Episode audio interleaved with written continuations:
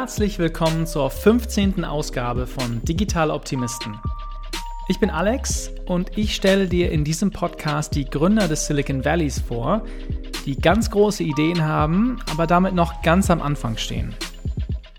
Ich höre in meinem Alltag mittlerweile ziemlich oft den Satz, Deutschland ist Vorreiter im Datenschutz und das machen wir zum Exportschlager in der digitalen Welt. Zuletzt übrigens in Folge 13 dieses Podcasts mit dem wunderbaren Benedikt Herles.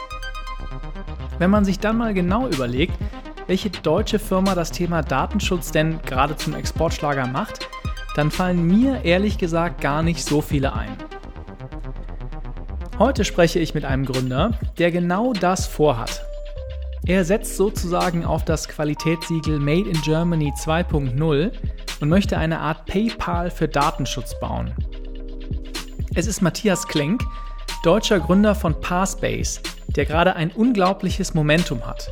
Riesige Finanzierungsrunden, Forbes 30 Under 30 und ein enormes Kundenwachstum im Corona-Jahr 2020. Matthias scheint mit seiner Firma Parspace genau aufs richtige Pferd gesetzt zu haben. Ich habe ihn in New York erreicht, wo die Hälfte seiner Firma sitzt, die andere übrigens in Berlin.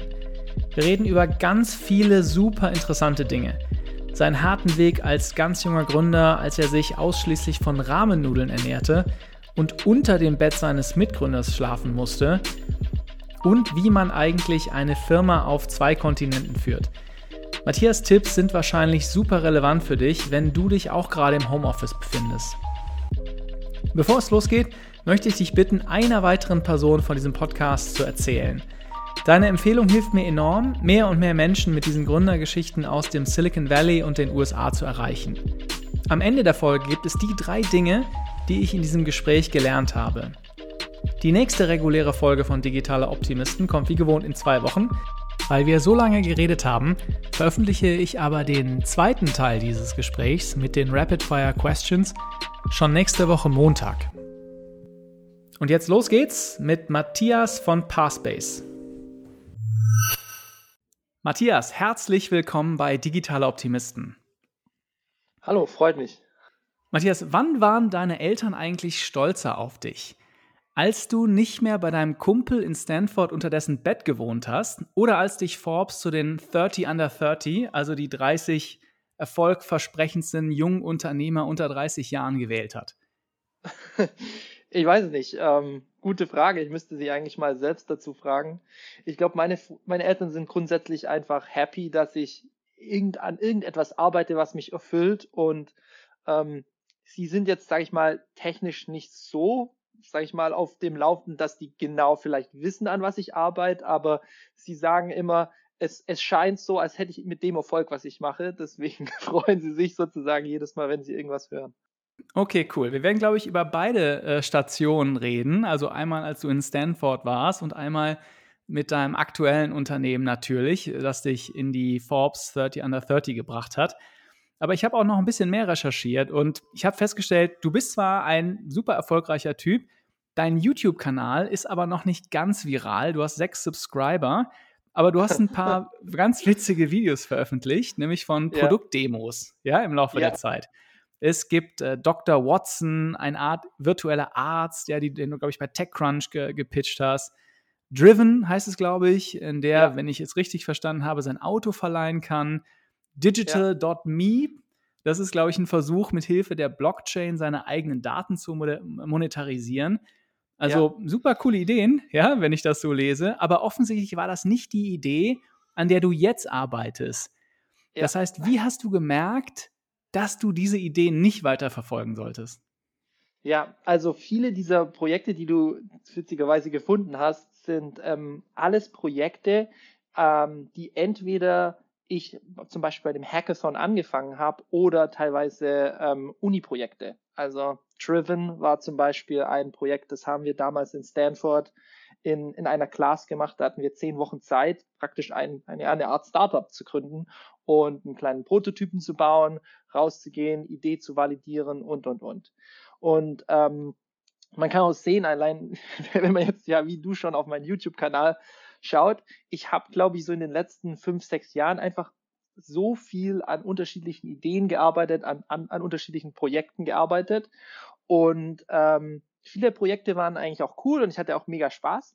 Aber ähm, man merkt ja dann auch häufig irgendwie, wenn man so ein paar Wochen, Monate in, in irgendwas arbeitet, ist es das wirklich, was man machen will? Ist das wirklich der Markt so groß, dass man da irgendwie die nächsten Jahre sozusagen da rein investieren möchte? Und ähm, bei vielen Pro Projekten habe ich dann einfach gemerkt, so okay, ähm, ich habe ungemein viel gelernt bei dem Projekt, aber that's not it. Das, das ist nicht das Ding, was ich jetzt irgendwie die nächsten vier, fünf Jahre machen möchte. Und ähm, das hat sich dann halt irgendwie bei dem jetzigen Projekt Pairspace, das ja auch eigentlich aus einem anderen Projekt heraus entstanden ist, ähm, dann so ergeben, dass wir dann halt, als wir sozusagen an dem vorherigen Projekt gearbeitet haben, über diesen Problem Space mit Identity und vor allem, ähm, wie auch Firmen ihre User identifizieren, gestolpert sind und einfach gemerkt haben, so, oh mein Gott, das ist ein Riesenproblem, das ist nicht gelöst und ähm, bis, bis heute hält es sozusagen das Excitement an, dass wir da immer noch jeden Tag aufstehen und richtig Bock dran haben zu arbeiten. Das heißt also, das ist jetzt nicht irgendwie ein finanzieller Anreiz oder, weiß ich nicht, eine besondere technische Herausforderung, die dich da gereizt hat, sondern es war, es war eher was, ja, wie soll man das beschreiben? Was Emotionales in dir drin, was, was du glaubst, aber was das dann mehr Spaß macht oder was dann größer werden kann oder ein Mix von allem?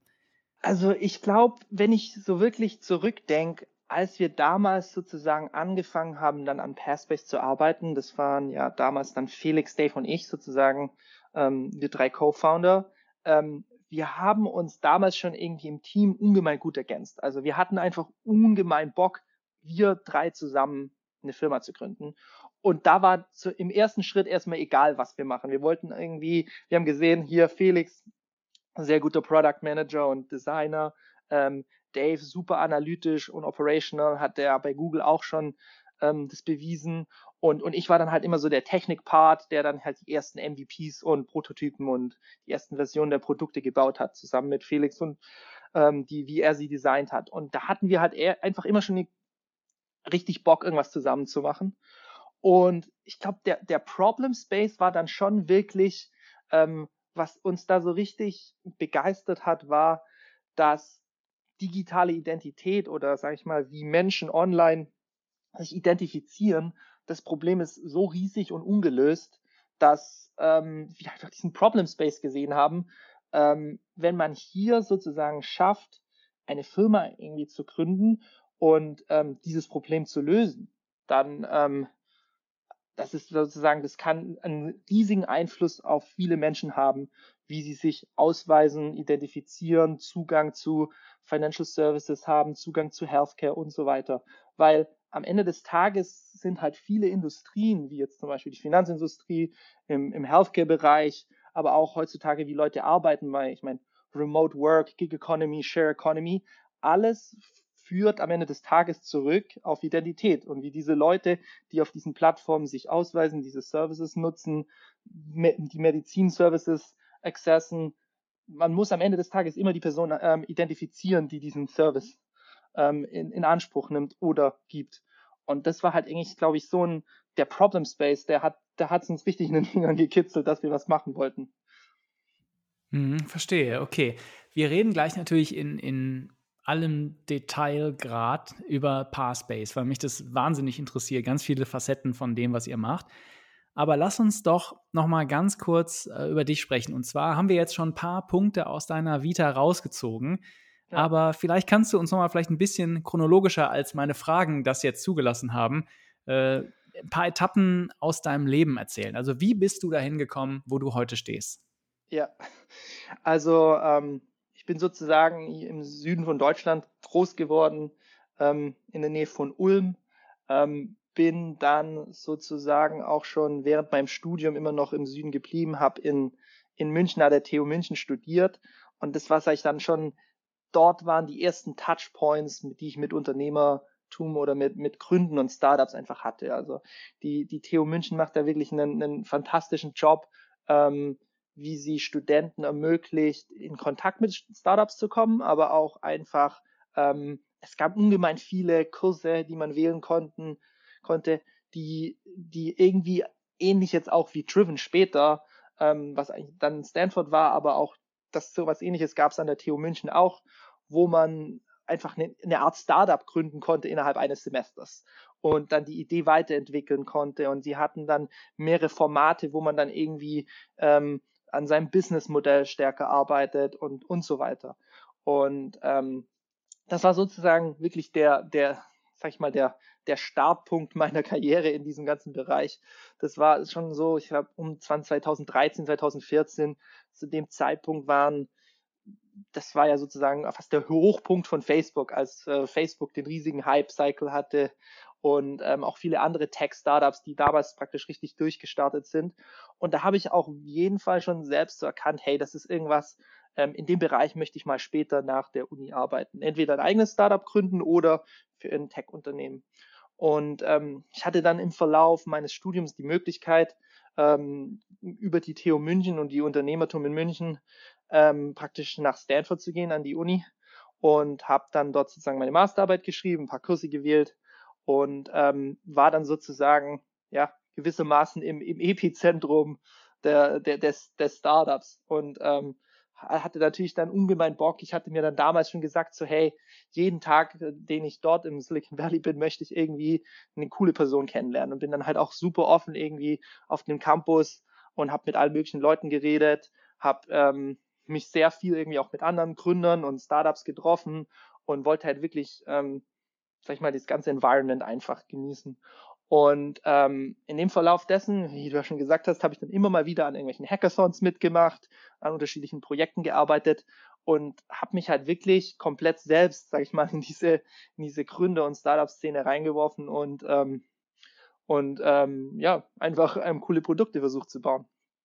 Und irgendwann bist du ja dann auf Parspace gekommen. Aber ich glaube, du hast ja vorher auch noch ein paar ganz coole Sachen gemacht, vor allem im ja. Krypto-Bereich. Genau, also ich, ich bin ja dann damals, als ich mit der, mit der Uni fertig war, habe ich als Software Engineer angefangen. Ähm, und zwar in San Francisco. Und habe damals für ja eigentlich auch eine Art Security Startup gearbeitet in, in San Francisco. Und ähm, ich habe damals zu dem Zeitpunkt mit, mit Dave, meinem jetzigen Co-Founder, zusammen gewohnt in, ähm, in San Francisco. Und äh, das war sozusagen ja auch während der ganzen super Hype-Phase von, von Bitcoin und Crypto in, sag ich mal, glaube ich, das war 2016, 2017 rum.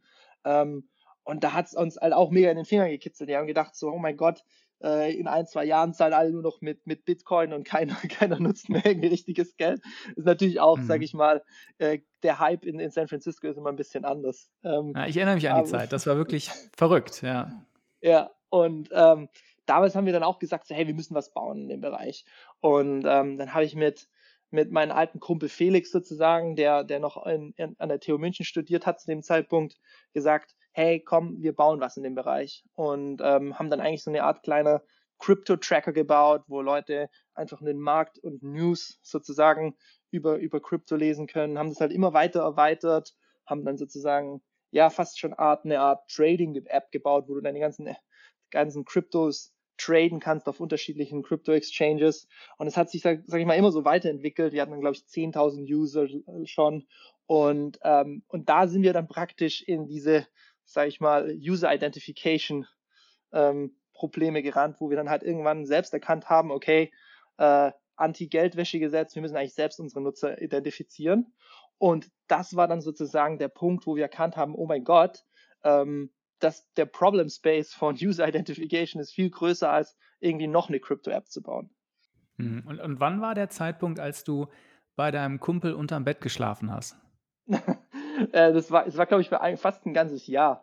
Ähm, also damals, als äh, ich nach Stanford gegangen bin, muss man ja sagen, ich war ja bettelabends sozusagen.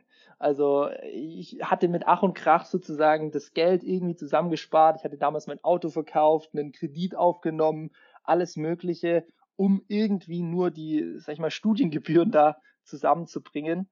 Und ähm, hatte natürlich irgendwie kaum, äh, kaum Geld dann irgendwie, um mir Essen zu kaufen oder gar eine Wohnung. Und habe mir dann gedacht, okay, uh, I'll figure that out when I'm there.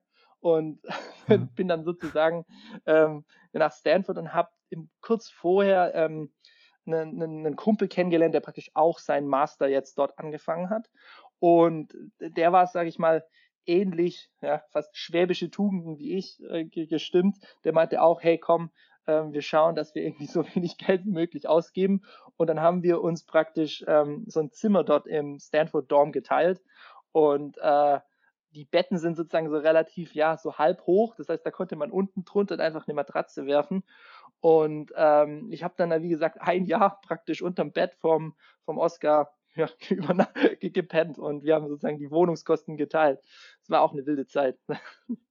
Das ist ja witzig. Zwei Schwaben, also schaffe, schaffe, Startup baue. Wahrscheinlich. Ja, genau. Oder studieren. Finde ich super, ja. Und, und ordentlich Ramen-Noodles wahrscheinlich essen. Eben, ja. Ja, cool.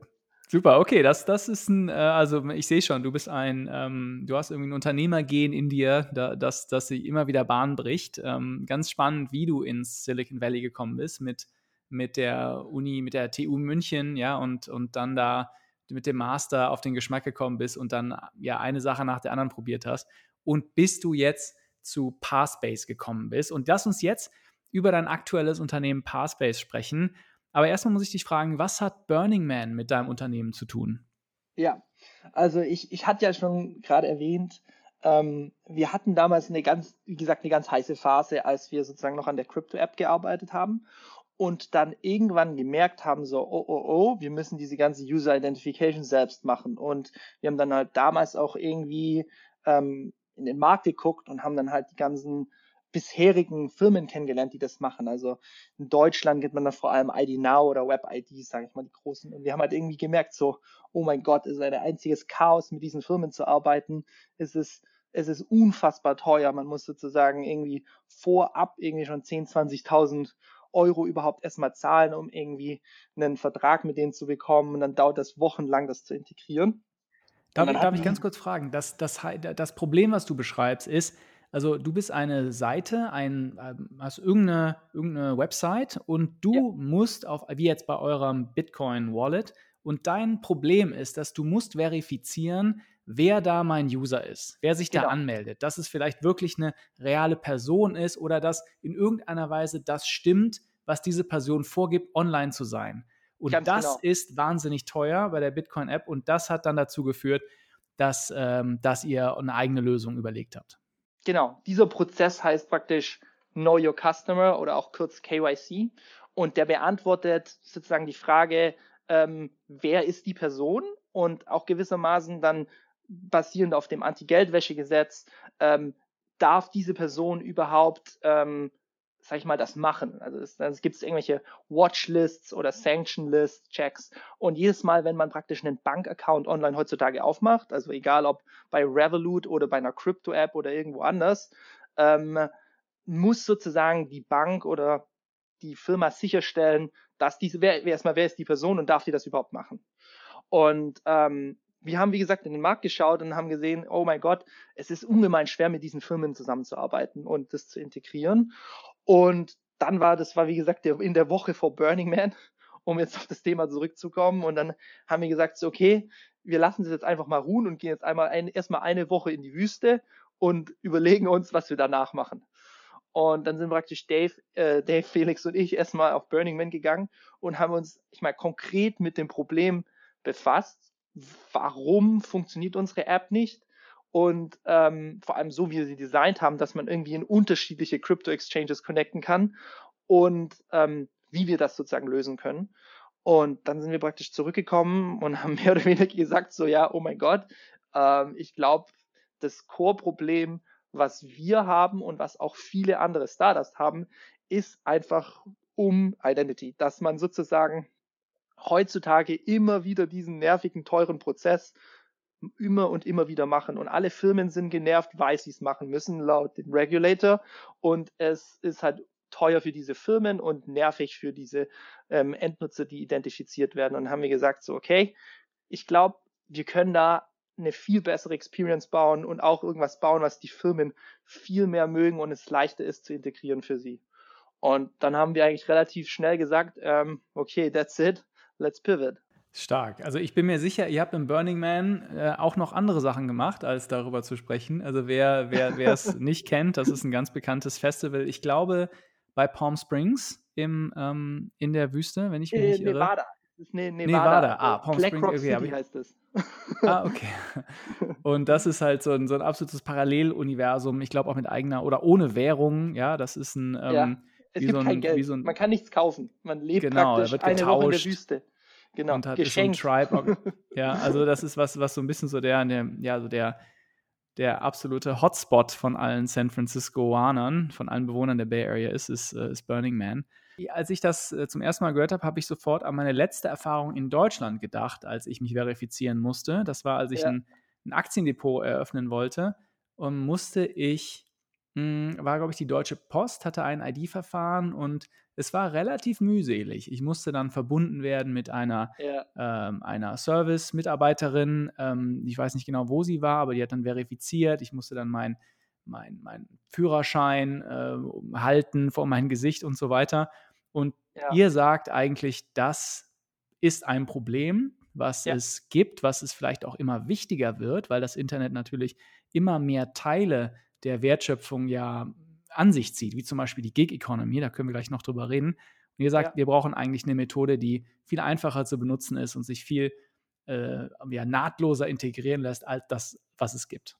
Genau. Und wir haben praktisch erstmal im ersten Schritt den Prozess, den du jetzt mit dieser Mitarbeiterin von der Post gemacht hast, ähm, voll automatisiert, dass du das selbstständig machst. Also du machst einfach so eine Art kurzes Selfie-Video, wo wir feststellen, hey, bist du eine echte Person und was sind überhaupt deine, sag ich mal, was sind deine Facial Biometrics, also dein, deine Gesicht erkennen wir und dann machst du einfach nur noch ein Bild von deinem Identity Document und da gucken wir halt auch basierend Pixel by Pixel, ist das ein echtes Dokument, ähm, hast du da irgendwie ein Bild drüber geklebt, ähm, was steht auf dem Identity Document, sind da irgendwie die ganzen Security Features dort, dann vergleichen wir sozusagen das Foto mit deinem Gesicht, pingen so ein paar Datenbanken im Hintergrund, ob du auf irgendwie basierend auf deinem Namen und deinem Geburtsdatum, ob du sozusagen auf so einer Watchlist stehst. Und das schicken wir sozusagen alles zurück. Das ist praktisch der erste Schritt. Und im zweiten Schritt möchten wir dann sozusagen diese Identifikation und diese Verifizierung, die wir über dich jetzt gemacht haben, möchten wir dir zurückgeben, dass du diese wieder mit mehreren Firmen teilen kannst und zwar nur noch über äh, sozusagen ja, fast ein Selfie, sozusagen wie eine Art Face ID Experience. Und hieraus möchten wir dann auch, dass du nur noch Teile deiner Identity mit, mit Firmen teilen kannst. Zum Beispiel, bist du über 18, bist du über 21, was ist dein Geburtsdatum, wo kommst du her, was ist dein Vorname und so weiter. Dass wir ähm, sozusagen in der Zukunft es schaffen, dass du weniger Daten mit Firmen teilen kannst und es einfacher für dich ist, ähm, dich gegenüber diesen Firmen auszuweisen. Verstehe. Ich verstehe das grundsätzliche Konzept. Wie und wie arbeitet ihr dann mit den Partnern zusammen? Seid ihr so eine Art PayPal für Verification? Also äh, liegen die Daten dann bei euch und ihr integriert euch in die Website oder lebt ihr außerhalb der Website der Partner. Genau, aber der, der, der Vergleich zu PayPal ist eigentlich relativ gut. Also, ich meine, was wir theoretisch auch machen oder was wir, wo wir, wie wir uns positionieren möchten, ist wie eine Art PayPal, dass wir zwischen, ähm, zwischen unseren Partnern und den Endnutzern sozusagen stehen und ja, wie auf sozusagen nur noch die Transaction zwischen diesen zwei Entities ähm, vornehmen. Und in unserem Fall bei, bei PayPal ist sozusagen die Transaction ist äh, sozusagen Geld, also von der, Credit, von der Credit Card oder von einem Bankaccount zu, zu, dem, zu dem Vendor und bei uns sind das sozusagen Identitätsdaten. Das heißt, wir, wir, wir, wir unser View auf diese ganzen Identität, Ident, auf diese Identitätsdaten ähm, ist praktisch, wir, wir, wir, wir schauen sozusagen darauf, als wäre das ein Asset. Und du kannst aus diesem Asset teilweise partiell einzelne Sachen herausteilen. Die Firmen, die mit uns zusammenarbeiten, integrieren dann sozusagen eine Art Code-Snippet oder, ähm, oder, diesen, oder einen Teil unseres Codes sozusagen in ihrer Web-App. Und für die Nutzer ist die Experience eigentlich ganz normal, wie wenn sie sich gegenüber jeglicher anderen Firma auch ausweisen würden. Jedoch ähm, erkennen wir sozusagen, ob Nutzer schon mal bei uns irgendwie verifiziert wurden. Und unser Ziel ist wirklich, over the long term sozusagen, fast uns immer mehr aus diesen sag ich mal, aus diesem Verhältnis herauszunehmen und irgendwann nur noch der Transaction Layer zu sein. Das heißt, wir wollen eigentlich so wenig wie möglich über Nutzer wissen. Das heißt, unser Ziel ist eigentlich irgendwann sind wir, wir wissen nur noch, dass diese Transaction passiert ist, aber wir möchten unbedingt gar nicht irgendwie wissen, was sind die Details von irgendeiner Person. Okay, verstehe. Helf mir nochmal, was ist ein typischer Kunde, mit dem ihr arbeitet? Also wer hat diese Probleme und wie groß kann ich mir diesen Markt vorstellen? Ja, also ein sehr gutes Beispiel ist, wir haben, wir haben, einer unserer Kunden ist zum Beispiel aus Frankreich eine ähm, relativ große Neobank, also sozusagen der, eine französische Version von N26 oder Revolut. Und die müssen das einerseits natürlich aus regulatorischen Gründen machen und gleichzeitig ist natürlich ähm, Account Security und äh, ist natürlich auch genauso wichtig. Und also das ist sozusagen ein, ein Kunde, aber wir haben auch ähm, Marketplace-Kunden, also das ist sozusagen Variationen von Airbnb, wo wir zwei, ähm, wo sozusagen eine Plattform ist und dann haben wir Nutzer, die dort drauf sind, die zum Beispiel irgendwie Sachen anbieten. Ähm, dann haben wir natürlich Mobility Provider, wo wir irgendwie überprüfen müssen, ob die Person sozusagen der Endnutzer von denen einen Führerschein hat. Ähm, das sind, sag ich mal, alles als Use Cases. Wir haben auch relativ viele Kunden im Healthcare-Bereich, wo es dann natürlich um Health Insurance und alles geht. Und ist deine Vision dann, dass man irgendwann auf diese, auf die Passwörter im Internet verzichten kann und nur noch vielleicht mit einem Selfie oder mit seiner äh, Passbase, ich glaube True Pass ID, wie er sie nennt, ähm, durchs Web surfen kann? ja, das, sag ich mal, das ist dann schon wirklich äh, die Vision irgendwie in fünf bis zehn Jahren, wo wir dann irgendwann uns auch Gedanken machen, inwiefern wir äh, Richtung Single Sign-On gehen könnten, wenn man sozusagen die Core Identity von einer Person hat, kann man sie dann auch irgendwie dazu verwenden für Identity und Access Management. Weil im Moment äh, die, die großen Player im Identity und Access Management Bereich sind ja Facebook und Google und ähm, wir glauben halt wirklich, dass, sag ich mal, die, diese zwei Firmen speziell nicht unbedingt in Kontrolle deiner sehr sensitiven Daten sein sollten. Und ähm, wir möchten da, wie gesagt, von der Architektur eigentlich langfristig eher dorthin, wo wir gar nichts mehr über die unsere Nutzer wissen und wie gesagt, nur noch diese Transaktion über uns läuft.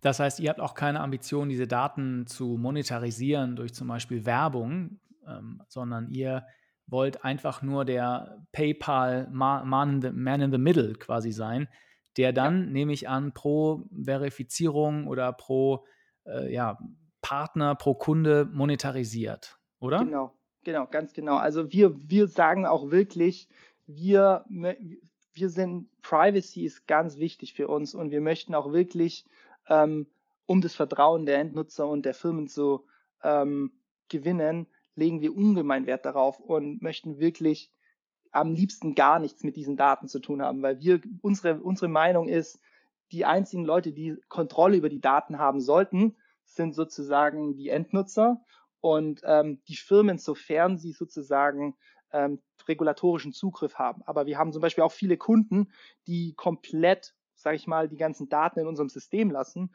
und am Ende nur noch irgendwie Daumen hoch oder Daumen runter zurückkriegen und sagen, hey, das ist eine echte Person oder, oder das ist keine echte Person. Und die vertrauen sozusagen komplett auf unser System in dem Fall. Ein Grund, warum ich mich so gefreut habe, mit dir heute zu sprechen, ist, dass ich in meinem Podcast oft darüber spreche, was ist eigentlich der Unterschied zwischen USA und Europa und Deutschland. Und in einigen Gesprächen wurde mir schon gesagt, hey, wir haben halt einen europäischen Zugang zu Datenschutz und wir in Europa haben halt ein vielleicht auch ein ausgeprägteres Verständnis äh, oder ein Bedürfnis nach Datenschutz. Und ja. dann wird im Nachsatz immer gesagt, das kann ja unser Geschäftsmodell werden. Ja, dass wir ja. einen höheren Standard vielleicht für Datenschutz in der Welt integrieren. Und wenn ich auf deiner, auf eurer Website surfe, dann sehe ich auch eigentlich einen schönen Case dafür, denn ihr schreibt zum Beispiel drauf, hey, GDPR-Compliance, äh, ist hier auch eine deutsche Flagge, German Standard steht, steht da, Europe ja. as Dev Hub. Und ich habe mich dann gefragt, hey, kommt das, dieser europäische Weg bei internationalen Kunden zum Thema Datensicherheit eigentlich gut an? Und mein ja. zweiter Gedanke war, wenn du mir das noch erlaubst, ist ein, dieses Made in Germany Siegel. Weil es war nach dem Krieg, war so ein, so ein großes Siegel, was gesagt hat, hey, das ist hochqualitativ. Und ich hatte fast den Eindruck, dass ihr das spielt in der digitalen Welt zum Thema Datensicherheit. Ja, absolut. Also wir sind auf jeden Fall, ähm, sage ich mal, sehr verbunden mit den Europä europäischen Richtlinien bezüglich Datenschutz. Ähm, ich glaube auch persönlich, dass Europa da wirklich den USA was vorweg hat. Also wir, wir, wir merken es auch verstärkt, wenn wir mit europäischen Firmen zusammenarbeiten, dass viele Firmen auch einfach darauf Wert legen, so die fragen, hey, wo liegen eigentlich eure Daten? Ähm, wohingegen US-Firmen, da, da war das noch nie ein Thema sozusagen. Ähm, also bei, bei vielen US-Firmen, denen ist es leider einfach egal oder die, die haben da einen ganz anderen View drauf. Und ich, ich glaube, dass Europa und vor allem auch Deutschland hier wirklich in, in einer führenden Rolle ist, was Individual Privacy für, für viele Endnutzer angeht. Und sie haben da ja auch in den letzten Jahren wirklich federführend ähm, dort mitgewirkt, sag ich mal, was das globale äh, Recht um Datenschutz ist. Das sieht man ja auch irgendwie, dass GDPR sozusagen zuerst kam und jetzt erst vor kurzem in den, in, in, in den USA der California Privacy Act, was ja, sag ich mal, eine Art Adaption der, äh, des GDPRs ist. Ja, also ich würde auf jeden Fall dir, dir recht geben, dass wir da sehr einerseits auch, sag ich mal, stolz ähm, sagen können, dass das wirklich ein, eine Core-Kompetenz und auch ein Kernwert bei uns im Team ist und worauf wir wirklich viel Wert legen. Sowohl von der Standort als auch, wie wir unser Produkt bauen. Ja, ich finde es schon toll und das möchte ich auch nochmal herausheben, weil es ist immer einfach zu sagen, das könnte ja ein Exportschlager werden. Weißt du, das hört man dann mhm. immer in dem Zusammenhang. Ja. Aber dass es dann tatsächlich mal jemanden Business, ein Geschäftsmodell darauf aufbaut, da, davon sind mir noch nicht allzu viele untergekommen. Ja, deshalb ist da, finde ich das ein tolles Beispiel. Aber sag mal, äh, wo steht ihr denn aktuell mit Parspace? Ja, also wir hatten sozusagen eigentlich ein relativ aufregendes Jahr insofern. Ähm, wir haben, sind so praktisch relativ gut ins Jahr gestartet. Ähm, als dann Covid angefangen haben, ha haben viele Kunden sozusagen erst nochmal kurz überlegt, machen sie, sollen sie, sollen sie jetzt praktisch eine Lösung integrieren oder nicht. Aber vor allem, sag ich mal, in den letzten paar Monaten mussten viele Firmen einfach relativ schnell digitalisieren. Das hat wirklich eigentlich fast ähm, im Government angefangen und hat sich durch sehr viele Industrien einfach gezogen. Und unser Produkt war natürlich für diese Firmen unglaublich relevant, weil wir sozusagen ihnen helfen konnten, digital ihre Nutzer zu onboarden und zu identifizieren. Deswegen hatten wir wirklich ein sehr, sehr starkes Wachstum in den letzten zwei, drei Monaten. Und ähm, ich glaube, wir haben seit, seit Anfang des Jahres unser, unseren zahlenden Kundenstamm fast vervier, vervierfacht sozusagen. Ähm, unglaublich, Wahnsinn. Und ähm, das hat also das hat natürlich dann einen Haufen andere Probleme mit sich gebracht, wo man auf einmal sozusagen die ganze Zeit noch Leute einstellen muss, die sozusagen dieses ganze Wachstum hier unterstützen können. Und ähm, wir haben jetzt hier ähm, sozusagen wirklich ähm, einen tollen Nutzerstand, ähm, haben haben viele Use Cases, die wir abdecken, habe ich schon gesagt, über Healthcare. Ähm, ein Use Case, der mich, den ich auch immer lustig finde, wir haben e äh, ein paar E-Sports-Clients, die sozusagen online Turniere organisieren und da, dort Preisgeld auszahlen. Ähm, und ähm, dann natürlich über Mobility, Fintech und so weiter. Das Team ist jetzt knapp auf, ähm, wir sind jetzt ein bisschen mehr als 20 Leute und sind natürlich fleißig weiter am Einstellen. Also vor allem in, in Berlin haben, suchen wir Engineers und ähm, hier in den USA bauen wir gerade so das, sag ich mal, das Sales und Business Development Team auf. Ja, das ist noch ein spannendes Thema, wie ihr den Spagat macht. Da sprechen wir auch gleich drüber.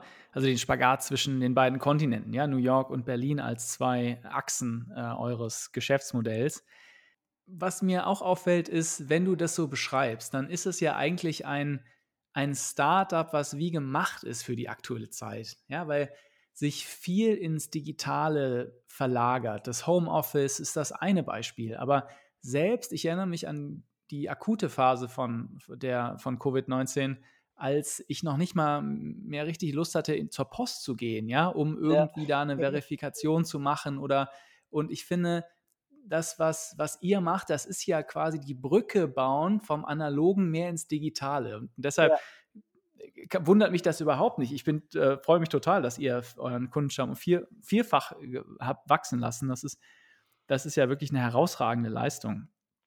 Lass uns vielleicht noch über die ersten Monate von Parspace sprechen, ja?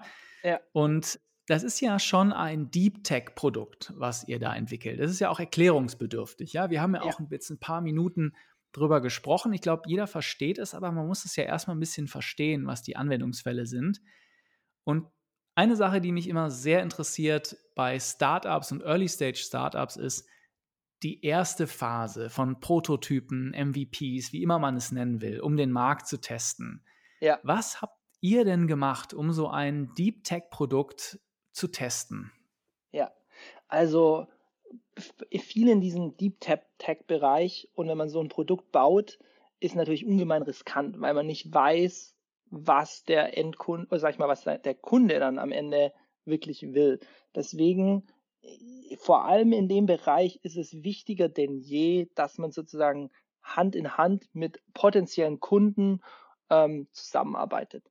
Bei einem B2C-Produkt kannst du, da kannst du es einfach mal ein Feature bauen und schauen und testen und messen, ob sie es jetzt nutzen oder nicht.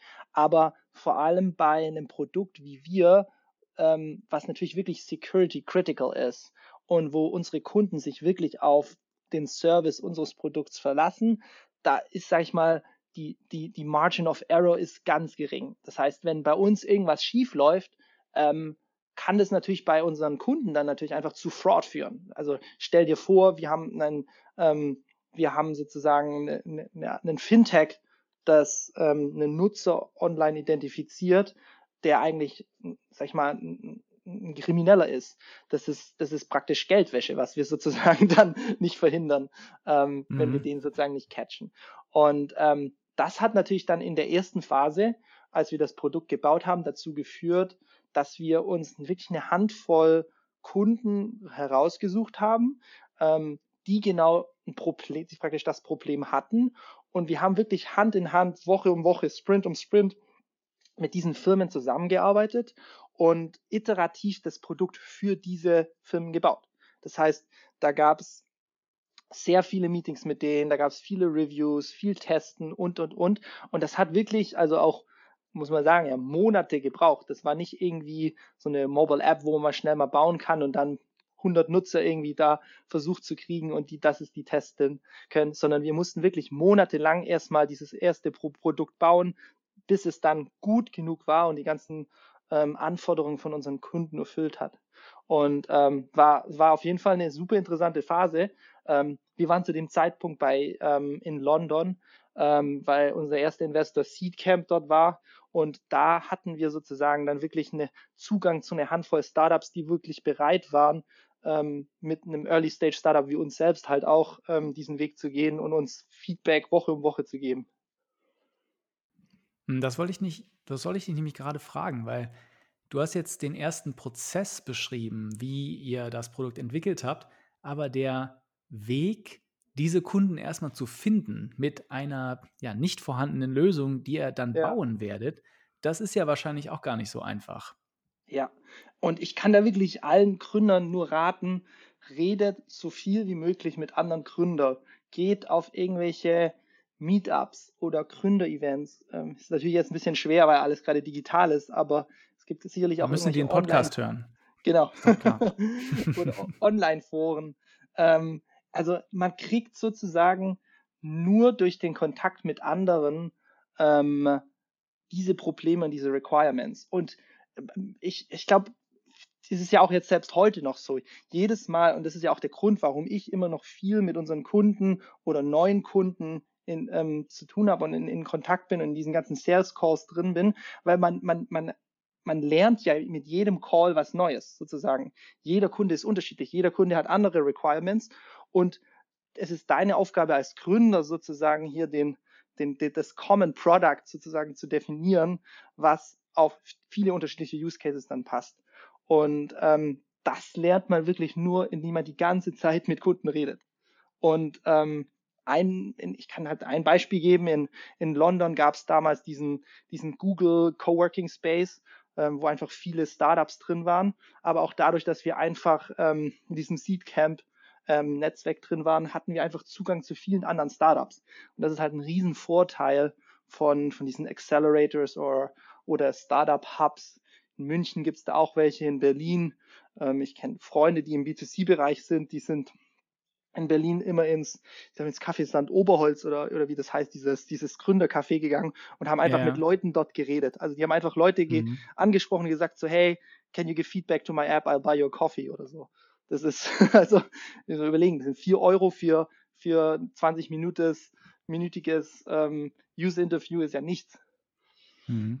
Das stimmt. Das erinnert mich an, äh, als ich mein Startup gegründet habe, äh, Codino. Wir haben ja, ja, wir haben es Lego für Programmierung haben wir es genannt. Also wir haben kleine Programmierbaukästen gebaut, mit denen jeder ja. so kleine Projekte bauen kann und dann programmieren lernt.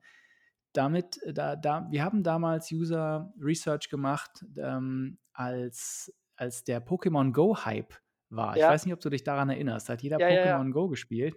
Und in Berlin ähm, gab es am, am, Stadtschloss, glaube ich, gab es irgendwie so einen Hotspot. Da standen Dutzende oder Hunderte von Menschen, weil da ständig Pokémons aufgekreuzt sind. Und dann, die waren genau in unserer Target Group. Und wir sind dann einfach mit einem Laptop ständig dahin gegangen und haben mit denen geredet. Und das hatte sogar noch den Vorteil, dass man dann sofort eine kleine E-Mail-Liste hatte von Leuten, die das interessiert. Deshalb ja. kann ich das nur äh, verstehen und finde ich, find ich einen super, ähm, super Ratschlag, den, ja, du da, die, den du da die gibst. Meisten, die meisten dieser Startup-Szene sind ja auch hilfreich, weil sie den, den Pain selbst kennen. Also ich, äh, wenn, wenn du in diese Gründercafés und diese Startup-Hubs gehst und dann irgendwie ähm, zur Mittagspause oder sag ich mal zu nicht einer ganz unchristlichen Zeit da auftauchst, die helfen dir ja auch alle. Also die, sie kennen das ja alles von, von ihrem eigenen Startup.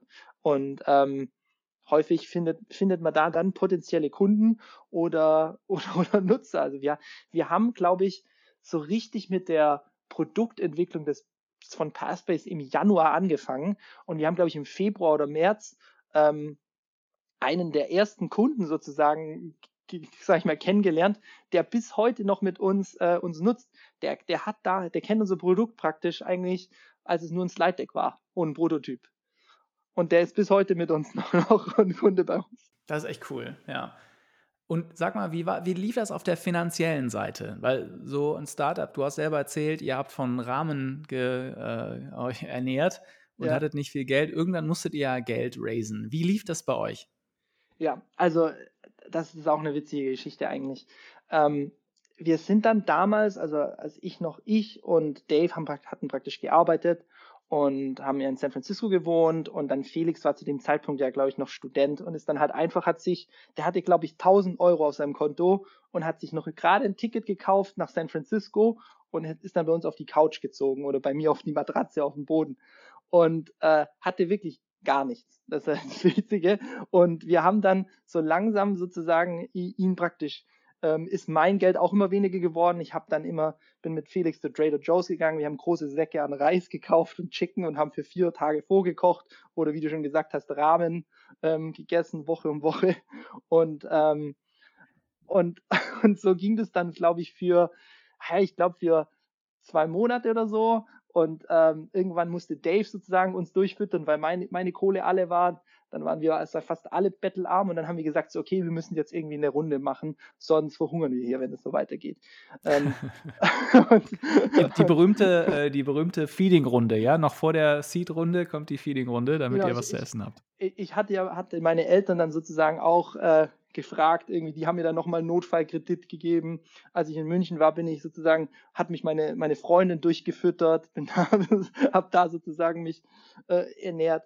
Und, ähm, und dann haben wir, wie gesagt, Ende des Jahres irgendwann erkannt, so, okay, es geht nicht weiter, wir müssen jetzt doch irgendwann eine kleine Runde machen. Und zu dem Zeitpunkt war das dann auch, sage ich mal, so weit, dass wir mit dem ersten Prototypen eine wirklich eine kleine Angel-Runde irgendwie machen konnten und haben dann ähm, Ende 2018 ähm, ich glaube, knapp, knapp 600.000 US-Dollar von, von ein paar Angels und von Seedcamp eingesammelt.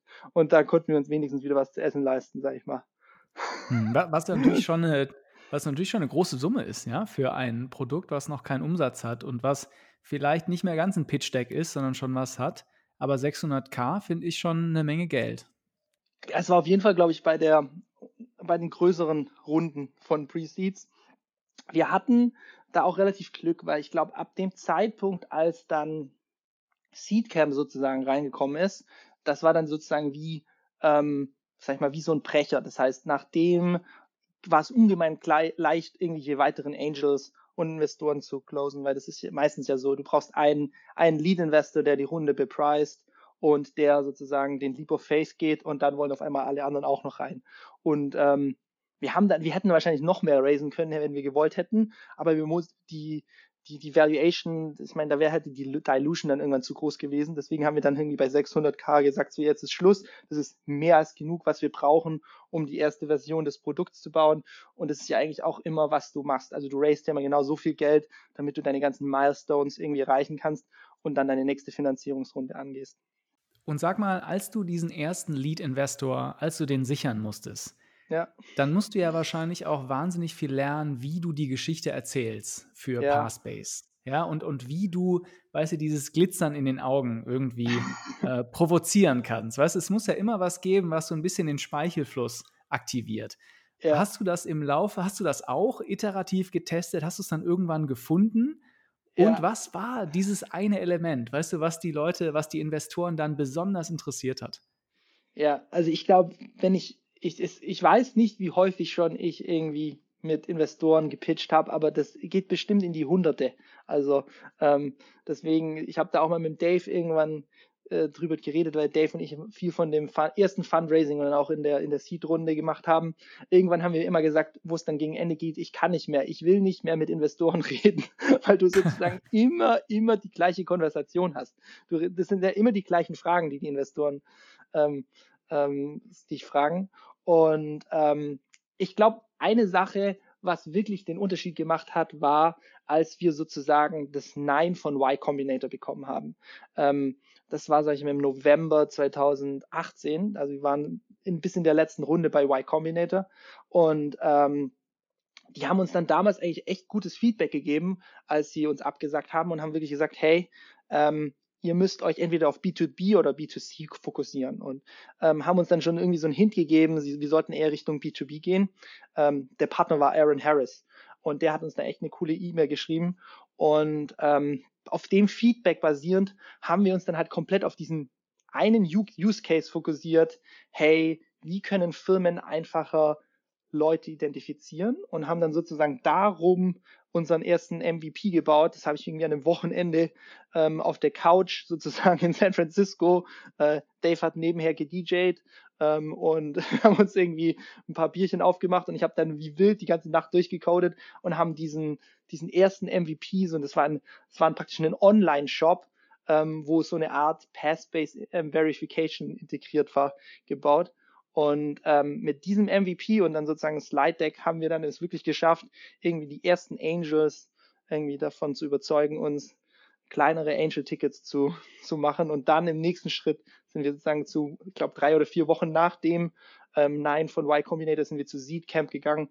Und ähm, Sia, sozusagen der Partner von Seed Camp, der war ungemein begeistert von diesem B2B-Use-Case und von diesem, sag ich mal, Enterprise-Fokus und hat direkt gesehen, so, okay, der, der, er möchte sozusagen in dem Bereich ein Investment machen und ähm, hat halt wirklich früh, also da muss ich ihm bis heute danken, an uns geglaubt und uns unterstützt und war ungemein ähm, auch bis heute noch ungemein gutes Feedback immer gegeben zu, jeden zu jeder Iteration vom Produkt.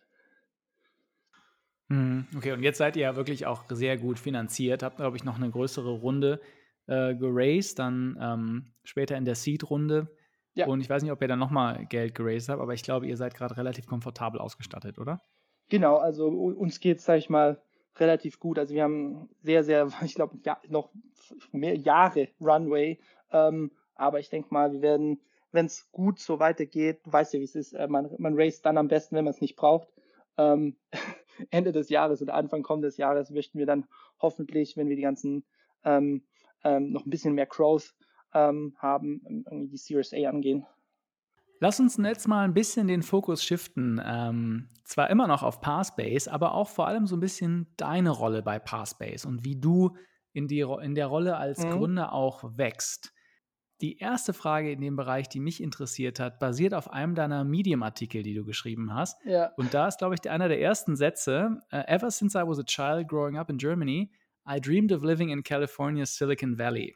Ja, das hast du gemacht. Ja, ich habe alles gelesen. Ja, check mal. das hast du gemacht. Jetzt seid ihr aber trotzdem nach New York, New York gezogen, New York City, und ja. habt auch Leute in Berlin sitzen. Also ja. ich, ich frage dich jetzt natürlich die Frage, warum bist du raus aus dem Silicon Valley? Und ich tue ja. das, weil ich ähm, ja auch weiß, dass viele haben diesen Sehnsuchtsort San Francisco, fast wie so ein geheiligter Ort, wo alles funktionieren kann, was es natürlich nicht ist, ja. Aber du hast ja den Weg rausgemacht und da frage ich mich, wieso.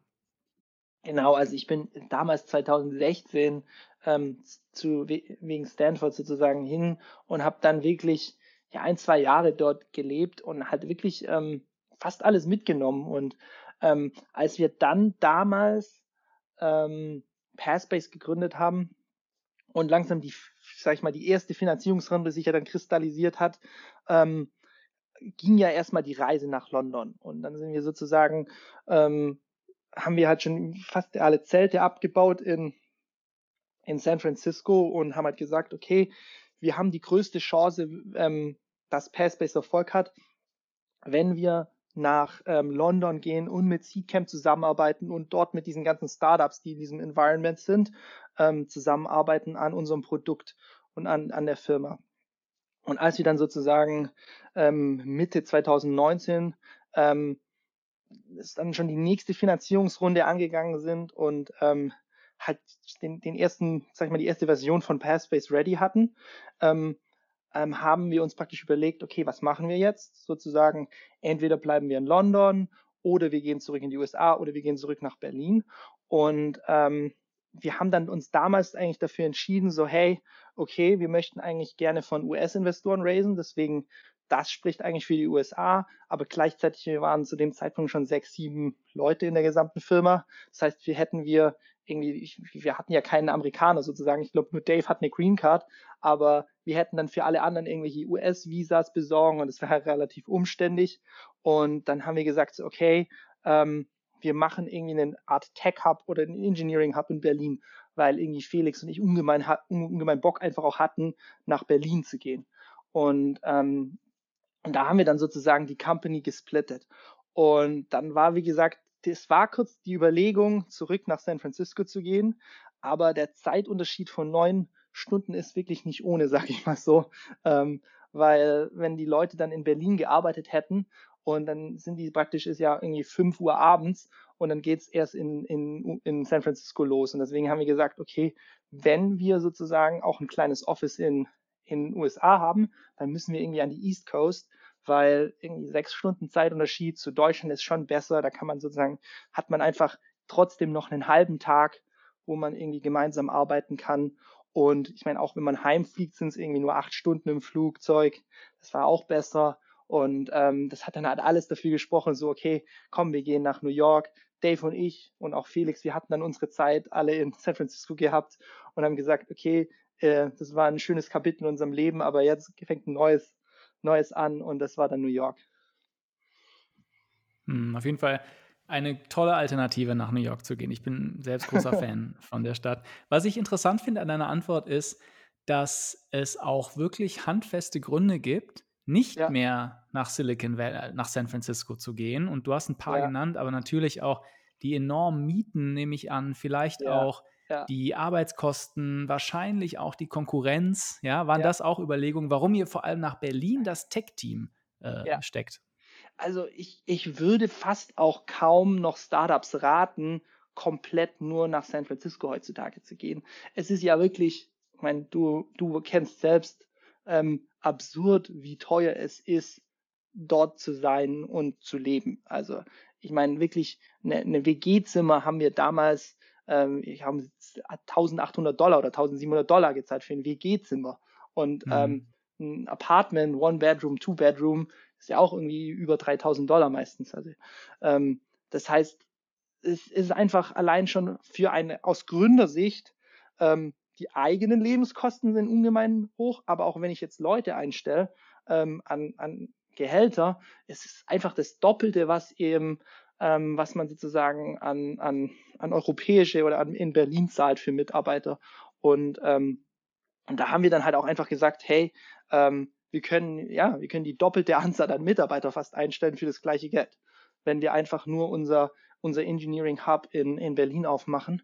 Und heutzutage gibt es ja wirklich auch viele Tools, die dich wirklich in diesem Remote Work unterstützen. Und dann haben wir einfach gesagt, hey, ähm, Berlin ist eine geile Stadt. Ähm, wir machen sozusagen den Tech Hub in Berlin auf und optimieren einfach schon relativ früh in der Firma viel, dass wir diese zwei Offices oder diese zwei Hubs, ähm, New York und Berlin, einfach ähm, sag ich mal, in Sync halten. Und ähm, ich war dann, sage ich mal, der, der, derjenige, sag ich mal, das, das Bindeglied zwischen diesen zwei Offices. Ich bin dann relativ viel am Anfang noch hin und her geflogen, war dann mal sechs Wochen in Deutschland, dann war ich mal wieder ein paar Wochen in, in New York. Ähm, jetzt mache ich das natürlich nicht mehr, durch, natürlich auch durch Covid-19 getrieben, aber und vor allem, weil es auch einfach jetzt sehr gut funktioniert. Also wir sind jetzt praktisch in einem, in einem Status, wo wirklich dieses das Berliner Office sich da praktisch ja mit Felix und mit André, ähm, unserem Tech-Lead dort, die, die managen sich mehr oder weniger, weniger selbst. Also da brauche ich nicht mehr da sein. Und, ähm, und das ist halt auch wirklich sehr schön zu sehen. Das heißt, du hast eigentlich was vorweggenommen mit deiner Firma, was jetzt viele Firmen ein bisschen zwangsläu oder, ja, zwangsläufig ja. oder gezwungenermaßen ist das richtige Wort, äh, machen müssen, nämlich diese Remote-Arbeit. Aber du machst es natürlich über zwei Kontinente. Ja. Und hast, also das ist schon, schon ein interessantes Modell, was du machst. Da musst du doch bestimmt unglaublich viel gelernt haben, oder? Wie ja. Remote Work mit virtuellen Teams im, im Homeoffice ohne physische Treffen funktionieren kann. Ja. Gibt es da irgendwas Besonderes, was du gelernt hast? Ja, wir haben dazu übrigens auch einen Blogartikel bei uns geschrieben auf der Pairspace-Webseite, ähm, wo wir relativ früh, als das losging, ähm, einfach sag ich mal, als Shared Knowledge für alle anderen Firmen unsere Best Practices ähm, geteilt haben, wie das funktioniert. Aber du hast recht, also als wir dann sozusagen gesagt haben, hey, wir gehen jetzt remote first, das war praktisch nichts anderes. Wir haben einfach, ich, ich habe eigentlich nur gesagt, so, hey, Jungs bleibt alle und Jungs und Mädels bleibt alle zu Hause ab morgen. Und da war irgendwie nichts anderes sozusagen. Ähm, ähm, wohingegen Filme natürlich innerhalb von wenigen Wochen einen kompletten äh, Remote First äh, Approach irgendwie neue Tools einführen und wir hatten das halt alles schon. Und ähm, also Sachen, die wirklich wichtig sind, wo man wirklich hier Wert, Wert drauf legen muss, in, in, in, sag ich mal, in, in so einer Konstellation, ähm, wo man mehrere Offices hat, ist, dass man wirklich ungemein viel Wert legt, ähm, alle Mitarbeiter irgendwie auf dem gleichen Informationsstand zu halten. Und das, das fängt sozusagen an dass man irgendwie jeden Morgen irgendwie einen Stand-up-Call hat oder so eine Art Standing-Calls hat, wo wirklich jeden Tag die gleiche Struktur ist und wie man irgendwie diese zwei Offices sync hat. Wir haben sozusagen jeden Morgen immer einen Sync ähm, mit, mit, mit, den, mit den individuellen Teams. Zum Beispiel das Engineering-Team hat einen, einen, einen Stand-up-Call, unser, unser ähm, sag ich mal, Sales und Crows-Team hat einen, einen Stand-up-Call. Gleichzeitig haben wir auch wöchentlich ähm, individuelle Standing Calls, zum Beispiel nur das Sales Team oder nur das Authentication Review Team oder nur das ähm, Engineering Team oder Frontend Team. Und ähm, dann haben wir natürlich noch irgendwie All Hands irgendwie alle ein, zwei Wochen, wo wir wirklich, sag ich mal, auch die ganze Mannschaft nochmal irgendwie auf einen Nenner versuchen zu bringen. Und dann haben wir irgendwie relativ viel einfach alles geschrieben in Slack und dann auch einfach, wir nutzen, wir haben eine Knowledge Base mit Notion, wo wirklich alles Product- und Planning-mäßige einfach niedergeschrieben ist, dass Leute, die ähm, teilweise auch nicht in den Calls sein können, vielleicht, ähm, es einfach nachlesen können. Und, und das hilft, sage ich mal, ungemein. Wir haben auch für Onboarding, wir, wir also GitHub, äh, nee, sorry, GitLab macht da wirklich einen tollen Approach, die ihre komplette Company Governance oder alles ja praktisch irgendwie publiziert haben. Wir haben auch so eine Art, eine Version davon, ähm, so eine Art Engineering Wiki und Sales Wiki, wo ich wirklich, wenn ich sozusagen einen neuen Mitarbeiter bei uns anfängt, dann kann ich wirklich sagen, hey, lest dir das ganze Engineering Wiki durch. Danach kannst du direkt irgendwie deine erste Line contributen, weil er einfach irgendwie komplett alles weiß, wie arbeitet das Team, wann sind die Zeiten, wo das Team arbeitet, was sind die GitHub-Repos, wie soll ich meinen Code schreiben, wie soll ich committen und, und, und. Das heißt, wir haben halt ungemein viel Wert darauf gelegt, diese Sachen einfach niederzuschreiben, damit ähm, die Company langfristig irgendwie scaled. Also das ist Documentation, Documentation, Documentation. Ich finde das wahnsinnig spannend, wie du das machst, weil ich erstmal finde ich es bewundernswert, dass es ja offensichtlich funktioniert. Ich habe mich aber auch gefragt, ihr wachst ja sehr schnell. Ja, und das ja. sind ja auch zwei durchaus in Konflikt stehende Ziele. Wachstum, Schnelligkeit und Dokumentation. Denn ich kann mir vorstellen, ein Team, was vielleicht aus zehn Leuten besteht in zwei ja. Offices, ist nochmal was ganz anderes als ein Team von 20 Leuten. Nicht ja. nur in der Art, wie man Prozesse definiert und wie man Dinge macht, natürlich auch Hierarchien werden eingezogen, die Unternehmenskultur entwickelt sich ein bisschen ja. anders in den Offices. Also wie, wie, was für einen Effekt hat denn das schnelle Wachstum deiner Firma ja. auf diese Art zu operieren? Ja, ich glaube, da ist wirklich key, dass man auf Culture oder Company Culture Wert legt. Also das fängt wirklich dabei an, wenn man Leute einstellt und interviewt. Das heißt, man muss schon so interviewen, passt diese Person in dieses Environment und in zu dieser, zu dieser Firmenkultur einfach hier hinein. Ähm, da legen wir ungemein Wert drauf. Ähm, also sag ich mal, vor Covid hatten wir auch noch ähm, immer so Team-Offsites, wo wir wirklich das gesamte Team dann wieder zusammenbringen. Also da sind wir im Januar zum Beispiel alle nach Mexiko, nach Tulum für eine Woche geflogen und haben uns praktisch eine, eine, Villa gemietet und haben komplette eine Woche Strategy Offsite gemacht. Also wieder versucht, alle Le Leute auf einen Nenner zu bringen, alle Leute sozusagen wieder zusammen, ähm, dass jeder weiß, das ist die Strategie für 2020, das sind die Ziele, das sind die OKRs, die wir irgendwie wie treffen möchten. OKRs ist übrigens auch noch ein Konzept, wo ich wirklich jedem ans, ans Herz lege. Ich meine, du kennst es von Google. Ähm, da, das ist wirklich, wirklich ein gute, sag ich mal, ein gutes Framework, wie man einerseits die einzelnen Departments, aber auch die ganze Company versuchen kann zu leiten. Und ähm, da muss man ungemein viel Wert drauf legen, ähm, damit man sozusagen alle am gleichen Strang, Strang zieht. Aber ja, es ist, sage ich mal, Daily Struggle, sage ich immer, ähm, die ganze Company ähm, irgendwie zu alignen. Und da muss man als Leader auch wirklich immer und immer wieder die gleichen Sachen predigen.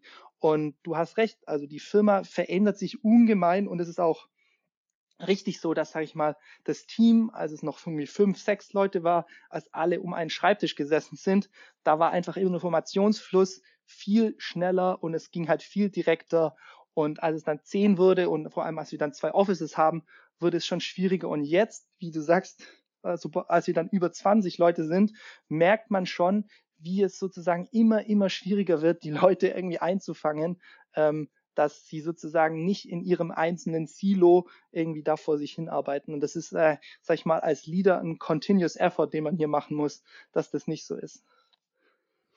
Ja, das ist ein ganz spannender Punkt, an dem wir sind, weil ich habe mir auch, ihr seid ja da sehr Ihr teilt ja sehr viel von euren Werten, eurer Kultur. Das empfehle ich wirklich jedem, sich mal durchzulesen. Das fand ich sehr interessant, wie ihr das definiert, eure Kultur ja. und eure Werte.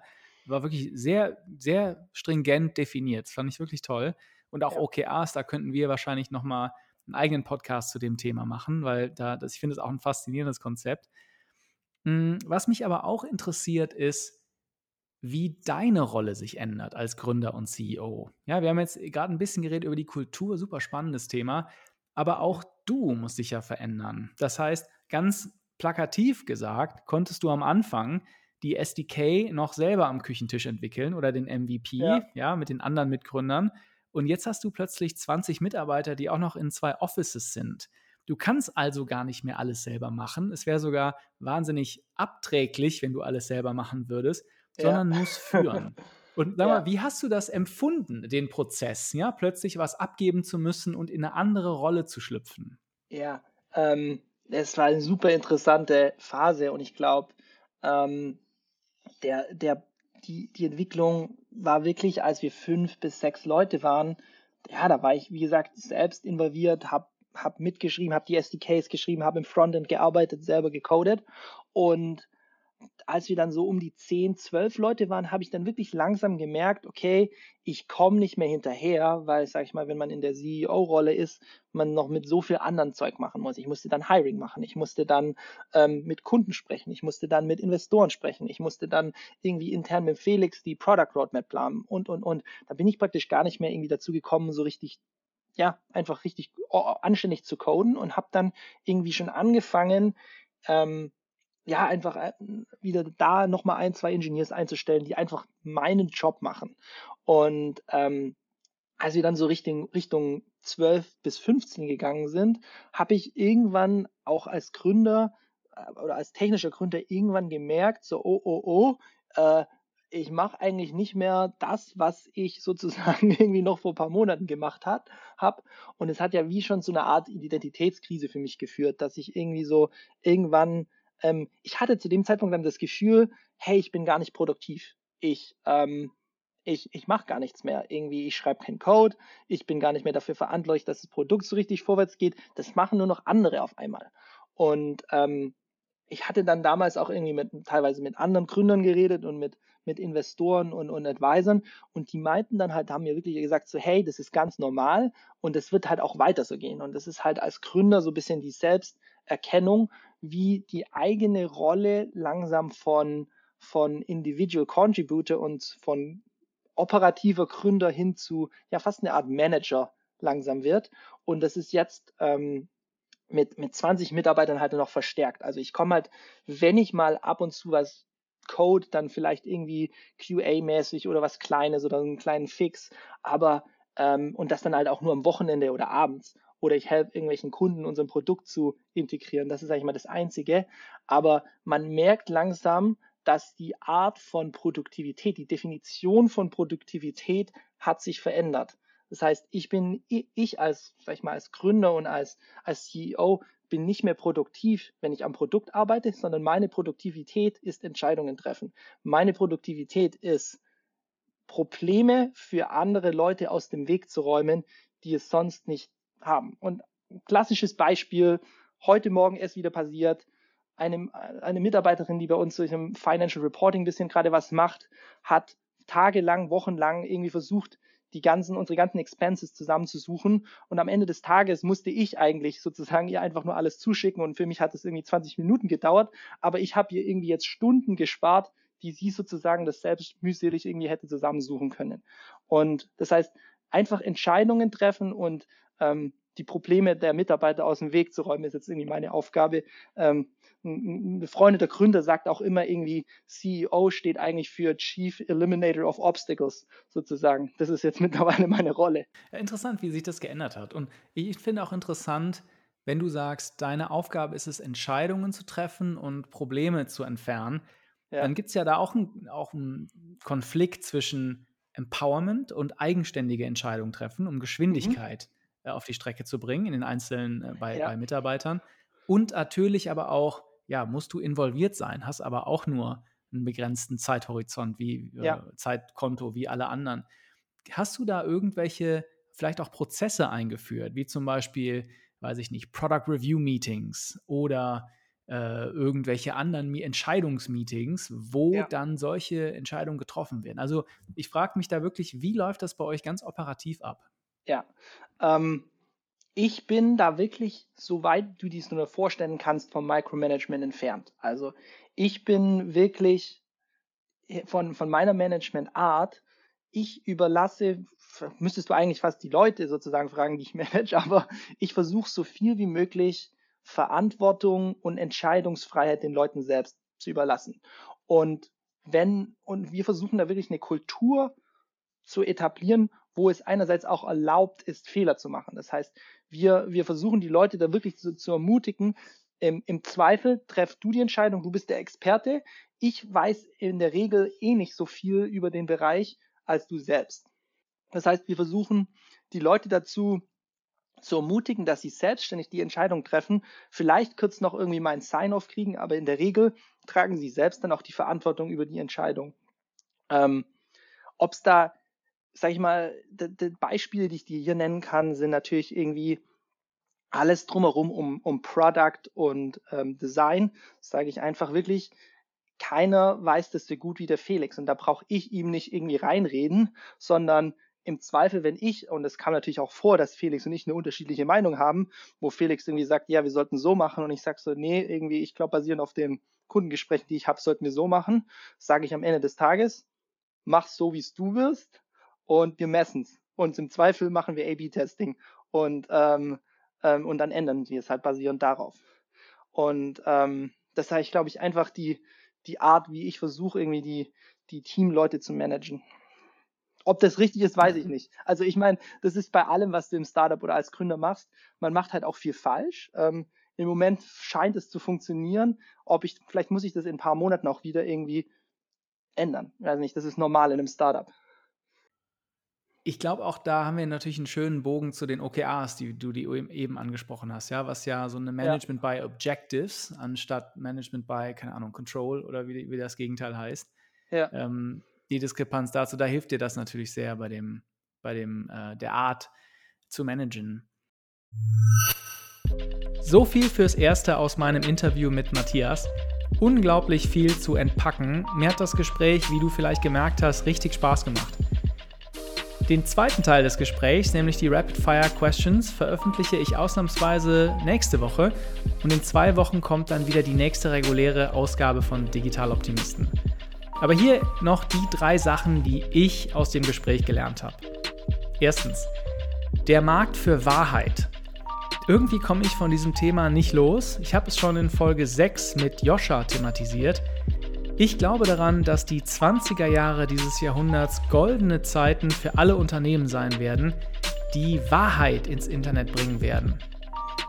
PayPal macht es schon als so eine Art ehrlicher Makler für Zahlungen und es macht aus meiner Sicht nur Sinn, dass es auch jemanden geben wird, der das gleiche für Daten sein wird. Vielleicht ist es Google und Facebook, vielleicht auch ein kleinerer Player wie Passbase. Wir werden es sehen. Zweitens, Made in Germany ist nicht tot.